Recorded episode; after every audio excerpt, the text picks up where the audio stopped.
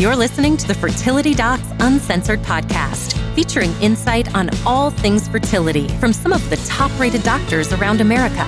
Whether you're struggling to conceive or just planning for your future family, we're here to guide you every step of the way. Hi, everybody. I'm Abby Eblen with Nashville Fertility Center, and I'm joined with my cohorts, Dr. Carrie Bedient from the Fertility Center of Las Vegas. Hello. And Dr. Susan Hudson from Texas Fertility Center. And we're here with another episode of Fertility Docs Uncensored. And today we're going to start out by talking a little bit about our experience with the COVID 19 vaccine, because that's what everybody's talking about now. So I hear you guys have both had your first and now second shot. Tell me what you tell me what you thought about it. You can go first, Carrie. All right. So I got my first shot two days before Christmas. And it was one of those um, serendipitous kind of experiences. Called the hospital and found that they had had an opening. So showed up and um, was able to actually. I overheard that somebody, like a couple other people, had not been able to show, and so said like, "Hey, I've got got a couple of ideas of people who could come in. And they said, Well, can they come right away? And I'm like, Yes, both of my partners will drop everything that they are doing right now to come get this vaccine. So um, was really fortunate in that both of my partners were able to get vaccinated the same day because they literally put everything on hold for a half an hour to come down to the hospital and get it. Um, that's how important this vaccine is to, to us. So, so after the first one, I was like, I don't know, maybe a little bit tired, maybe a little headachy for about 48 hours, but it was also the two days before Christmas, and I have a four year old and a seven year old. and so I could very easily blame all those symptoms on parenthood.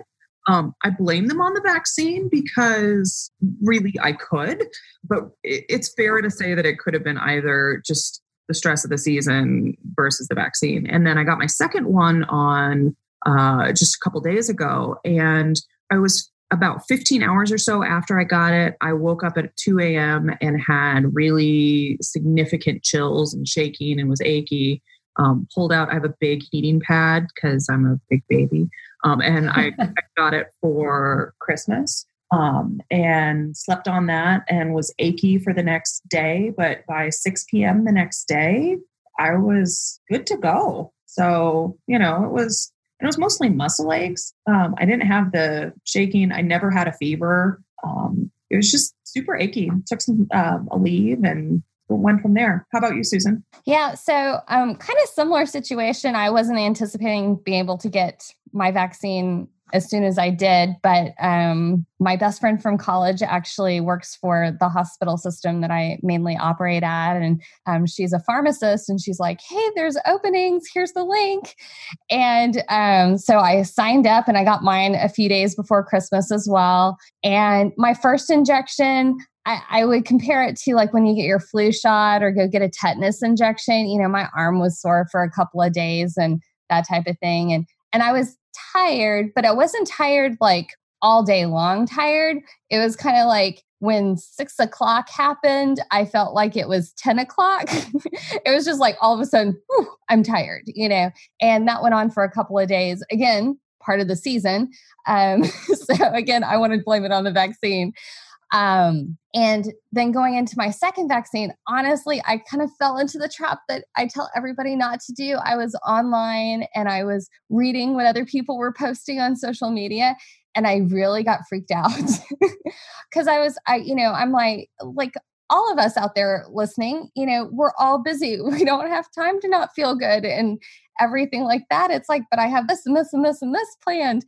And, you know, with the vaccine, it's like you've got, you ideally should do it at the appropriate interval um, and, and, i'm like okay i've just got to make it happen and and i showed up for my vaccine and i did that injection and that one didn't hurt me at all which was awesome and i got mine at about 7 30 in the morning and that evening i went to bed early. I went to bed about 8 o'clock because i was like you know i just want to get some rest and treat my body nicely and everything like that and from about 11 p.m until 3 a.m i didn't feel good. So when i feel get sick like my skin hurts and I was kind of like achy and stuff like that and tossed and turned. Um, I, I did take Tylenol kind of throughout this time period. And then at 3 a.m., I woke up and I was drenching wet in sweat. And I was like, hmm, maybe I had a fever. And then I fell back asleep and slept great after that. And um, I'd say a little more tired than normal, but I think, you know, the four hours of misery, I, I actually appreciated because it made me feel like, oh, I'm actually getting the immune response. Um,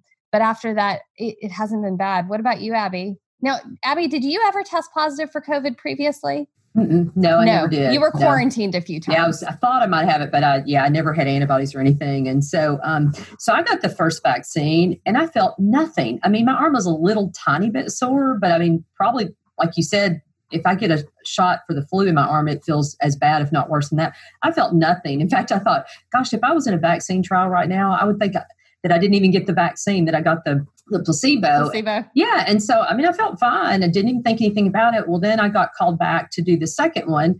And our HCA hospital system has been great about notifying us when we're eligible and when you know that that opens up that you can come in and they've just been really good with that but anyway i showed up and i i, I got to the hospital early about 6.30 so i could get it done before i started work and so went to work no problems, had no issues. Got home and about 6:30, I was kind of sitting down to watch the news and I moved my arm and I'm like, ow, my arm, it really hurts. And I'm like, oh yeah, I got the vaccine. Well, then I moved my other arm and I'm like, oh man, it really hurts too. So I had pretty significant muscle aches and just almost at the same time just started feeling progressively just awful, just yucky and achy. Mm. Went and checked my temperature and it was 100.8, not 108, but 100.8. But I felt really lousy. So I took Tylenol. And within a really short time, it kind of knocked it out. And I felt fine the rest of the night. And then I woke up about five in the morning and I knew I could had a fever just based on the way I felt. And I thought, I'm just going to get up and check and see what it is. So it was like 100.4 or something like that. Took Tylenol, after that, I never had any problems again. So um, it was really pretty minor for me. Both times I took Tylenol when I had symptoms and it just knocked them right out. But it did make me feel reassured that I'd actually gotten the vaccine when I had that response because I knew it was an immune response and it made me feel like, okay, now I'm protected. So, but you know, overall, it wasn't a bad experience at all, I don't think. My husband got off scot free after that second shot. He had no symptoms besides a kind of sore arm yeah, it's just it's so bizarre how people are so different. Yeah. Yeah. Absolutely. Absolutely. Hey, kind of leading into our question of the day, uh, you know, as as we all know from our own clinics, everybody's asking about the vaccine. Um, our question of the day today says, "Hi, I'm a nurse with our local health department and will soon be working COVID nineteen vaccine clinics. I currently I, I'm currently undergoing fertility treatments and have a frozen embryo transfer planned for January. I've already started Gonal-f injections. I have been offered the vaccine and am still unsure of which direction to go. Any advice? What are your thoughts, ladies? I was just going to say, I, I, feel pretty strongly that, you know, from the data that we know, and granted, it's not a lot, but what we do know, it looks like it's a pretty benign vaccine that, you know, as we talked about in a previous episode, you get the vaccine, your body makes this this protein, you develop antibodies, and then that goes away. And so we don't think it's teratogenic. And the American Society for Reproductive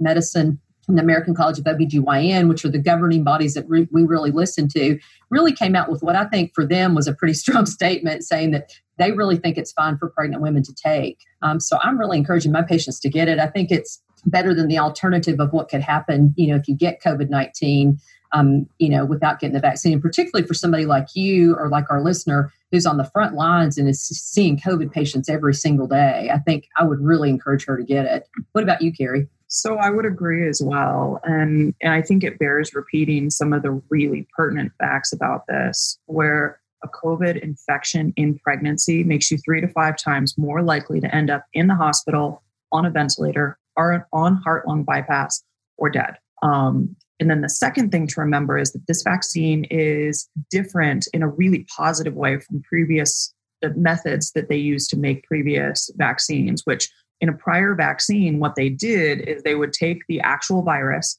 and then I would and they would either weaken it or inactivate it, but they would still give you the live virus. Like they would throw this dead dead virus body at you and say, look at it, and you just figure out how you're going to deal with that now.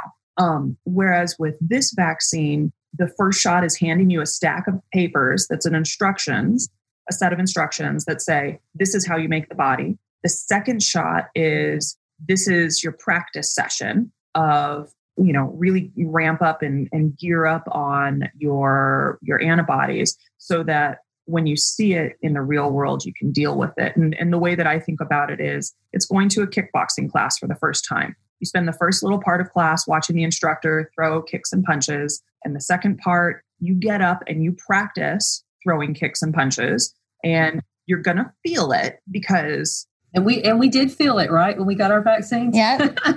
with any exercise, you you feel it. Um, and then, but that means that when you get mugged in the street, you can deal with it. Hi, yeah. okay, I'm still in that analogy, Carrie. That's awesome. I love that. that is great. That is great. Carrie is the queen of analogies. She is, man. I love her analogies. Absolutely. And I I completely agree with you guys. I mean, I, I do understand getting vaccinated is a very personal decision and people need to weigh their risks and benefits. And, um, but in general, for our group of people that we treat, these are people who are in general, you know, interacting with other people and, you know, they're out there having busy lives and, and, you know, at, at some point, you know you're you're going to become immune. Um, you know there's a there's a saying in medicine that and this is kind of sad but like all surgical bleeding stops. So either we can stop it or it stops on its own. Um, i think covid-19 is going to be you're going to become immune one way or the other.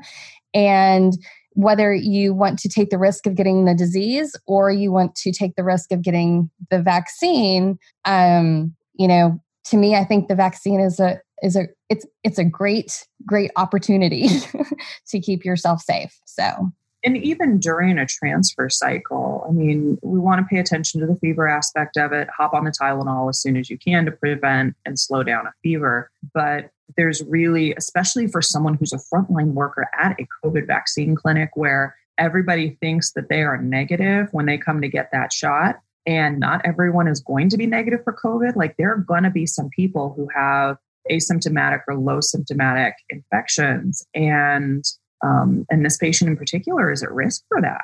And mm-hmm. and i don't want her to get sick in the midst of it. So i would i would be inclined to say get the vaccine because you you have a higher risk. And that's true of really all frontline workers.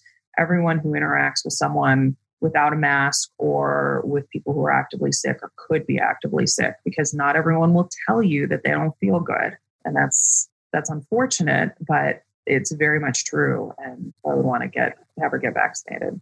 Okay, so on that note, we are going to start with our program today. And what we'd like to talk about is we'd like to share our insights on what we really think makes patients successful because you know there's factors that you can't control but there's some that you can control and i think i think we're going to talk a little bit about both physical aspects lifestyle aspects that you can control and also really mental and emotional aspects that you can control as well too so i, I think i think hopefully this will be helpful information for you because part of your fertility you really can control. Part of it you can't, but part you can. So, Carrie, what do you think are some aspects of patients that when you see them, when they walk through your door, you go, this patient's going to be pregnant one way or another? So, talking about some of the more um, medical, physical type things, if I have someone who is young who walks through the door, and by that, and I, I don't want to be ageist or anything like that, but I would say really anybody who's under the age of 35 who walks through the door, especially if they've got a diagnosis of PCOS, they're going to get pregnant. I mean, it, sometimes it's going to take more intervention and more technology, but they're really likely to get pregnant. If that's their only problem, right? So if they don't have a lot of other things going on. Exactly. Exactly. What about you, Susan? So, um, kind of as a as a general concept, I I like patients to understand that a lot of what we do is actually limited by what the patient desires to do. Okay. Um, and so if somebody walks in my office and says, I can and am willing to do whatever treatment is necessary to help me achieve pregnancy, there's a lot of stuff we can do. I mean, there, there, there are all kinds of things we can do. And granted, most of the time we don't have to go to those very extensive routes. Um, but if if people come in with um, their their personal beliefs and guidelines are like i can only do blank that that's where you're, you're kind of tying my hands behind my back a little bit. I mean, I'm I'm really I'm, I'm we are all really good at what we do. Um, and that's kind of even when people talk about success rates, it's like, oh, what are the success rates of this? And I, I try to explain, you know, realize like you're talking about the PCOS patient who, you know, ideally, if we can get them to ovulate and get egg and sperm together, we're probably going to be successful. Um, so somebody who, so to kind of in a nutshell, somebody who doesn't limit themselves, somebody who's open to what you think is the best thing to do. Yes. Because you're looking out for their best interest, right? Exactly. Exactly. If the goal is a baby, and not a baby through blank that that makes us a, a, a, lot more able to achieve our goal. What do you mean by baby through blank? Explain that. Well you know sometimes we have patients who come in who are like you know i am not willing to do insemination.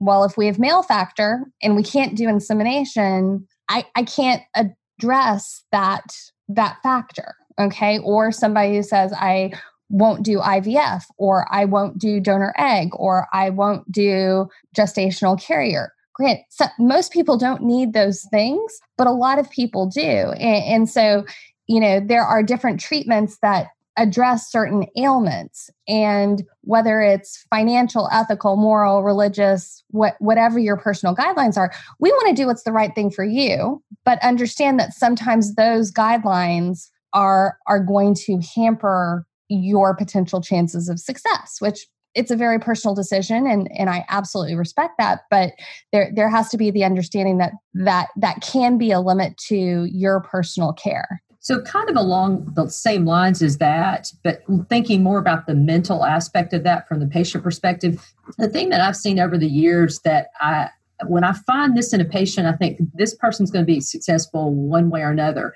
When I see somebody who comes in and sometimes it'll just amaze me at how much bad info or not bad information but bad news i have to give them like they'll do something and it doesn't work or the sperm count's low and we can't get it up and just it seems like for some patients i just keep giving them bad news and more bad news and more bad news and more bad news and i remember one patient in particular who just every time i gave her bad news she's like well okay dr Eblen what do i do what do i need to do next and I mean, no matter what I told her, she just kept saying, okay, well, what's the next step? What do we need to do next? And she ultimately ended up getting pregnant using donated eggs and sperm from her husband. But kind of like Susan said a minute ago, her goal was a baby. And, you know, I realize for everybody who walks through the door, you know, we all want to have a baby who's, who's a small version of ourselves. You know, that's just a natural thing. You want to have a baby that's from your egg and your husband's sperm. But then if the time comes where you just see that that's not going to be possible to happen, you sort of have to make a decision how important is, is it for me and my husband to raise a child together that may only be ge- genetically linked to one of us or may not be genetically linked to other or either of us versus how important is is to have a baby that's biologically my own. And for some people that's really important and they that's where they stop. For some people they say i want a baby no matter what. And so they're willing to do things like using donated eggs or embryos or something like that I think what you say about that kind of psychological aspect is very true. I mean, we all see patients who are very optimistic, and we all see patients who are relatively pessimistic. And, and it's and it's very we understand and you know some of us here have have been through it ourselves and going through fertility testing and treatment it's hard. It's hard emotionally. I mean i remember getting off the phone with the nurse and crying and like been there been there. I much prefer being the doctor than the patient. Me too, me too susan. But um you know when when i have a patient who is certain it's not going to work it it is tangibly harder to get that patient pregnant. And I, I've even had patients that I'm like, I need you to take a few months and get in a good place because that good place I, and i mean who knows why that good place helps whether it's biochemically or or you know what whatever it is but having a a positive outlook and being like this is going to work mentally it, it it does give us a running start and, and it does help. I think the patients who are able to not take it personally do better because and and i see this a lot um, uh, both in men and women. When You know, when you tell a guy, I'm really sorry, your sperm count is extraordinarily low, and it's because your testicles are failing. You know, they have not failed, but but they are not producing what they what I would normally expect to see. Or when I tell a woman you're not ovulating or your age is whatever, the people who are able to not take that personally and just say, all right, what do we do next? They tend to do better because the people who take it personally end up going in a spiral much of the time that's harder to pull out of. And and the people who are just like, all right, well, I am here where I am, and what's next? Um, they tend to do better because they're more able to move through the various stages. Even if we start with the, you know, the easy Clomid letrozole timed intercourse cycles, and and we ultimately have to escalate all the way to IVF, for example, they're able to more easily just move through those steps to get what I think. I think on that same note, you said we a lot. I think some patients come into IVF or to fertility treatment and they think of it as me against everybody else. Mm-hmm. Some people come into it and think about I'm the patient, you're the doctor, the nurses, we're a team.